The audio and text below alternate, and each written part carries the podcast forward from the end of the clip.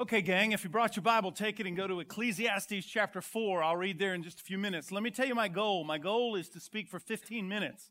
Now, I know half of you are saying, no possible way he can do that.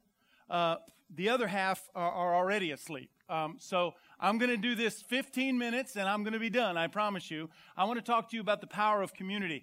I think a service that's dedicated to community and small groups, which truthfully they're one and the same, uh, I think the timing couldn't be better because for the last month, we have been treated, and I know that's a strange use of that word when it comes to hurricanes Harvey and Irma, but we have been treated to images of community.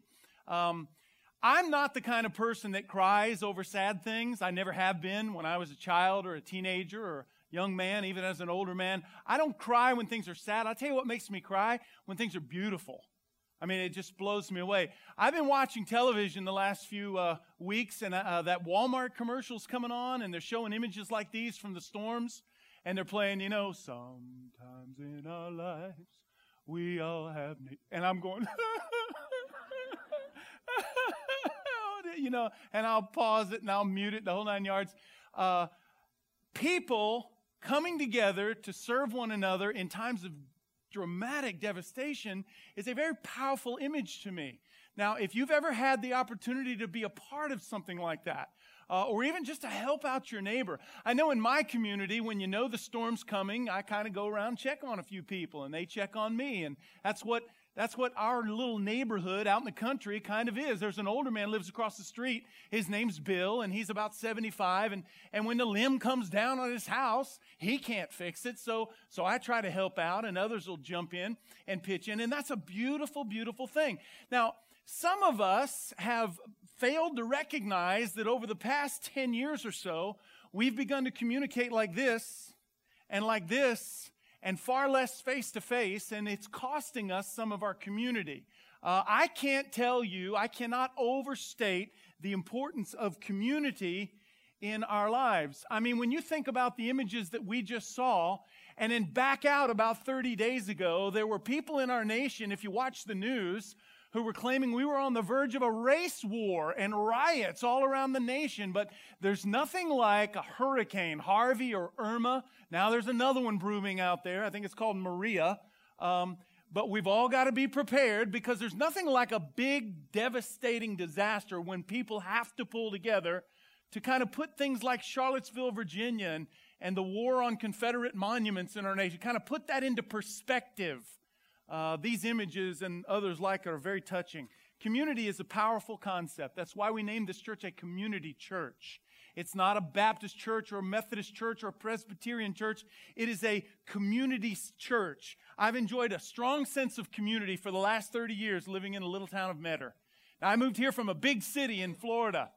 Uh, and even now, when I travel back and, and see one of my buddies and we go to the grocery store, I'm walking through the cash and carry or the Publix and, and, I'm, and I'm looking around for people that I know. And he, he'll say, What are you doing? And I say, Well, I, I'm used to running into people I know at home. And, and here I don't run into anybody I know. And he said, Look, he said, Mike, if I'm not at church or I'm not at work, I never see anyone I know. See, that's strange to me because I've become so. Uh, happy, so content with knowing my bankers and, and knowing my car dealers and, and knowing my mechanics and knowing my mayor and, and county commissioners and school teachers and principals. And, and when I walk down the street and somebody sees me and I see them and we pause and we speak out in front of Ace Hardware in Metter or, I run into some of you in Statesboro. I enjoy knowing people and that sense of, of community. Community means common ownership or social sharing. Community means common ownership. I share something with you. We own it in common, and that's why we both benefit from it. That's why this church is a community church. I mean, think about it. On one hand, people can be the source of your frustration. People can hurt you. They can lie to you. People can deceive you. People can steal from you. People can be hateful to you. But on the other hand, people can be the source of a common goal, a common sharing that's unlike anything you've ever known. I mean, uh, I've gotten in trouble for the last 20 years. Every time I buy a car, I want to show it to people. I don't know if you're like this. I, I want to drive it to a friend's house and say, look at my new car. Or, or I want to tell some, what, what do you do when you buy a new house? Well, as soon as you get things situated, what do you do? You invite people over, don't you? There's something about sharing in that sense of community uh, that's a powerful thing. It's, it's, it's, it's, it's, it's the ability to turn to somebody when I'm hurting and know in transparency, I can lay it out there and they're going to respond. They're not going to judge me. They're not going to try and correct me. They're not going to try and necessarily fix me, but they're ready and they're willing to help. Grace is a community church. And in fact, the very power that's found in community is the ability to encourage and strengthen one another. The saddest words of the, the Psalms, in fact, all the Bible, if you ask me, came from David the king. And he said this No man cares for my soul. Can you imagine ever getting yourself in a situation where you honestly believed, listen, even though you're the king, and even though everybody knows you, and even though you can't walk down the street without somebody calling you by name, you still felt as if no one cared for your soul. That's where David was. Some people are shocked to know how often the New Testament instructs us to care for one another, to encourage one another. In fact, there are dozens and dozens and dozens of one another passages in your New Testament. Did you know that men like Paul and John and James, they instruct us in your New Testament to teach one another, to correct one another, to stimulate one another, to admonish one another, to build up one another, to pray for one another, to carry the burdens of one another, to confess to one another, to submit to one another, to help one another physically, to help one another materially. And of course, we are commanded in the New Testament to encourage one another. And listen, most of you who know your, old, your New Testament church history know this because we talk about it periodically. All of those one another passages happened in an arena other than this one hour a week arena we call church. See, that's why small groups matter at this church and so many others like it. It's almost a shame, but it's a sign of our times that the church has to program community into the lives of its participants, into its, the lives of its congregants. The fact is, small group builds community, and community means encouragement.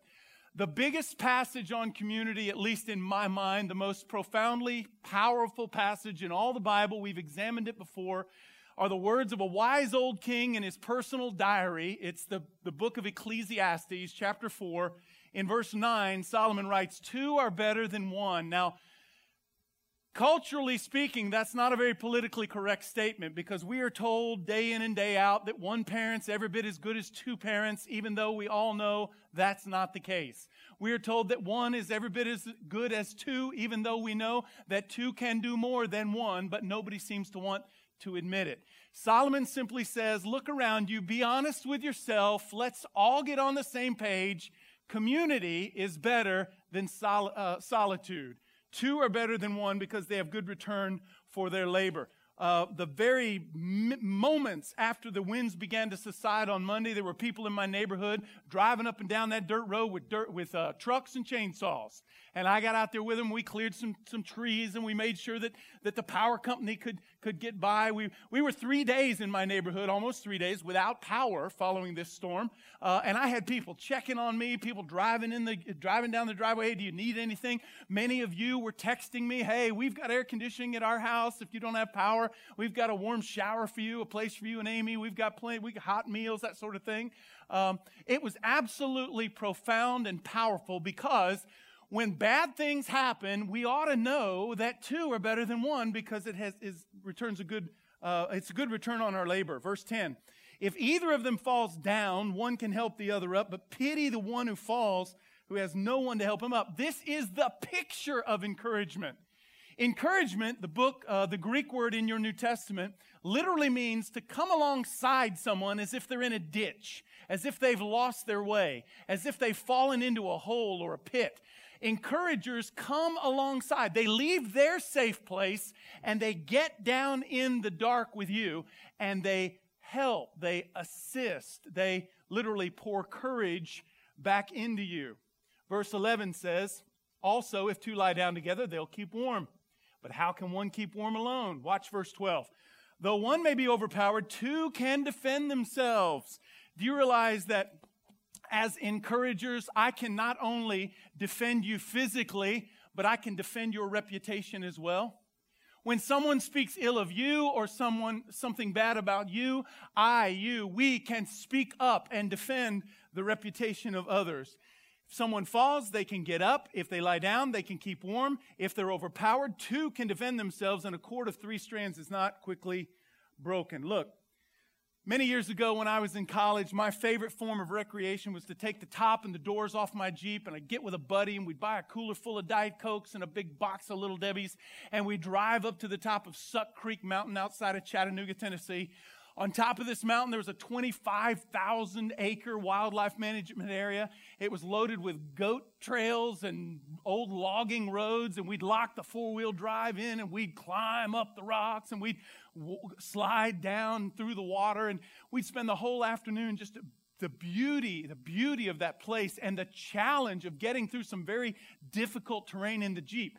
That, it, that is until one day when we got stuck we got stuck about 4.30 and we sat high center in a rutted road, an old logging trail. And if you know what high center means, that means my axles were stuck in the mud and my wheels were spinning freely in the water. Now this is in November and it's cold and the water was chilly. And as you got down in the water and you tried to dig out underneath the axles or you tried to stuff rocks or wood underneath the tires, we started freezing. And one hour stuck became two hours stuck and two became four. And I was a big, strong college athlete, but I got to tell you, I was glad Lance was there with me because I was a little scared. It started to get dark. I wasn't sure if we were ever going to make it off that mountain. I really didn't even know where we were. Finally, we did get out of there, but it's beautiful to have someone with you when you're lost because two are truly better than one. Listen to me, church. Your neighbors, your coworkers, some of your family members, people in the neighborhood, people you uh, coach little league with or soccer or football, Many of them are lost. Many of them are confused. Many of them are hurting. They commonly refer to themselves as, oh, this is a hectic life. We're busy. We're pressured. Things are tight. Things are tough. But deep down inside, they're scared. Deep down inside, they need someone to give them a good idea about their marriage. They need somebody to give them a helping hand, a leg up, to come alongside them and encourage them. The scripture says over and over, in fact, there are more than 15 encouragement passages in your New Testament. I've chosen two. One comes from 1 Thessalonians chapter 5 and verse 11. Paul wrote, Therefore encourage one another and build each other up just as in fact you are doing.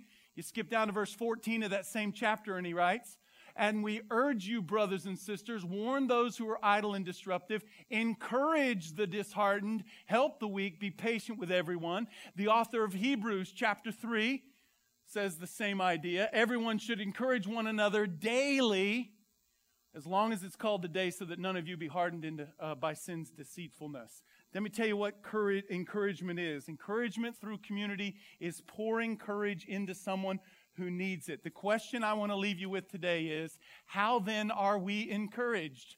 How are we best encouraged? The answer is in community. I made a list this past week. How am I encouraged? Very few can encourage themselves. If you've ever been in a, a, darkened place in your life, and I have a few, and you have a few, it's very difficult to come out by yourself. Most of us need community to be encouraged. We need someone to pour courage into us when we need it so desperately. I made a, I made a list. Here's how I've been com- encouraged by many of you in recent years. I'm encouraged, number one, by what I sense. By what I sense. Knowing how supportive so many of you have been for many years in this place, I sense that encouragement and it lifts me up. Job had three friends who were lousy encouragers, but they did one thing right. If you know the story and read it closely, they sat with Job for days on end and never even opened their mouth. Job was encouraged merely by their presence, what he sensed from them. The second thing I wrote down is we are encouraged by what I hear. God help us, church. We need more positive people in our communities. There are so many negative, divisive elements among us. There are so many people and so many forces that seek to divide us, that seek to break us down, that seek to belittle what we've managed to accomplish. God help us become more positive people because people are encouraged by what they hear. Proverbs 15, verse 30 says, A cheerful look brings joy to the heart, and good news brings health to the bones. Based on that simple verse, I encourage you to smile at everybody you see on Sunday. Smile because you have no idea where they've been the past week. Proverbs 12, verse 25 says, An anxious heart weighs a man down, but a kind word can cheer him up. 20 plus years ago, when I was 30 years old and about to start this church, I had no idea how to start a church. I had no knowledge of how to start a church. I had no experience. I'd never been a part of a church plant. There was no big mother church out there that was kind of launching us. We had no money. I don't even know why I did it looking back on it. But I'd go by and see Michael Guido, the sower in Metter. And he would say, Let's pray, Father, he would say. Man, when he finished praying, he had poured courage in me based upon what I heard. I might have been anxious when I went in there, but I was encouraged by the time I left. Number three, we're encouraged by what we read. For years and years, my wife has written little notes and cards to people in this church. She's written some to me. Many of you have received them. I've received some of yours. And I'm so thankful for them. You know what I do with them? I read them and I put them in a drawer because I know there's going to be a dark day out there. It may be a Thursday, maybe a Saturday, maybe a series of weeks in the spring where I'm, I'm sad, I'm down, and I'll pull those cards out. I'll read them again and again. And they you literally pour courage back into me. That's why people read their Bible regularly. The scripture, what you read, can encourage you. It's an awesome book. You ought to read it. That's why people do devotionals daily. That's why couples do devotionals because it encourages them in their marriage. And then the last thing I wrote down was we're encouraged by what we feel. I can be encouraged by a handshake. Did you know that? A hug from my father means something different than a hug from my mother. You get that, right? When I hold my wife's hand, she's communicating a message to me. I'm encouraged by what I feel. I mean, so often touch is misused. So many are misguided. Somehow in popular American culture, especially in the church, we're scared to death of touch. I think we could touch each other more. I'd like to see more hugs, more handshakes, more smiles, more pats on the back. One thing I've loved about my doctor for 25 years, Dr. Gary Branch, he touches me. You go in and see him. He doesn't just sit there and stare into a computer, tell me this, tell me that, tell me the other, answer these seven questions. No, he puts his hands on me. He says, How's that feel? And he grabs me right here, and I don't really know what all that means. But I still feel encouraged simply by the experience. The fact is, Jesus touched people on many occasions. Matthew chapter 8, verse 3. Jesus reached out his hand and touched the man, and he stood. Matthew chapter 8, verse 15, dealing with Peter's mother in law. Jesus touched her, and the fever left her. Now, he could have waved his hand. He could have did one of these numbers. He might have carried around some sort of magic wand, but no, he touched them. At the transfiguration in Matthew's Gospel, chapter 17, the disciples were afraid by what they saw, and Jesus touched them, saying, Do not be afraid.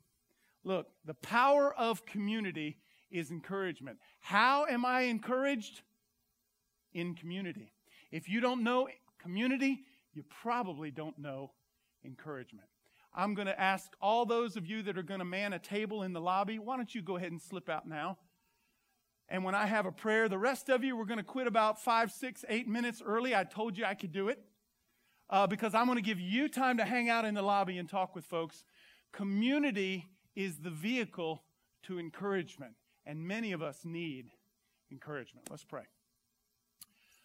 Father, I know because I have talked to so many in this church, even many after the first service, who are at a time or a season in their life right now where a kind word and encouraging note would mean so much. Father, forgive us for living isolated lives. We tend to ourselves and our own, and we fail to recognize that there are those who are suffering all around us. And it takes a storm, a, a flood, it takes devastation to bring us together. Father, bring our nation together, bring our churches together, bring our communities together. We pray. In the name of Christ, the great encourager, I pray. Amen. God bless you, Grace Community Church. Fantastic to see you. I'll see you next time.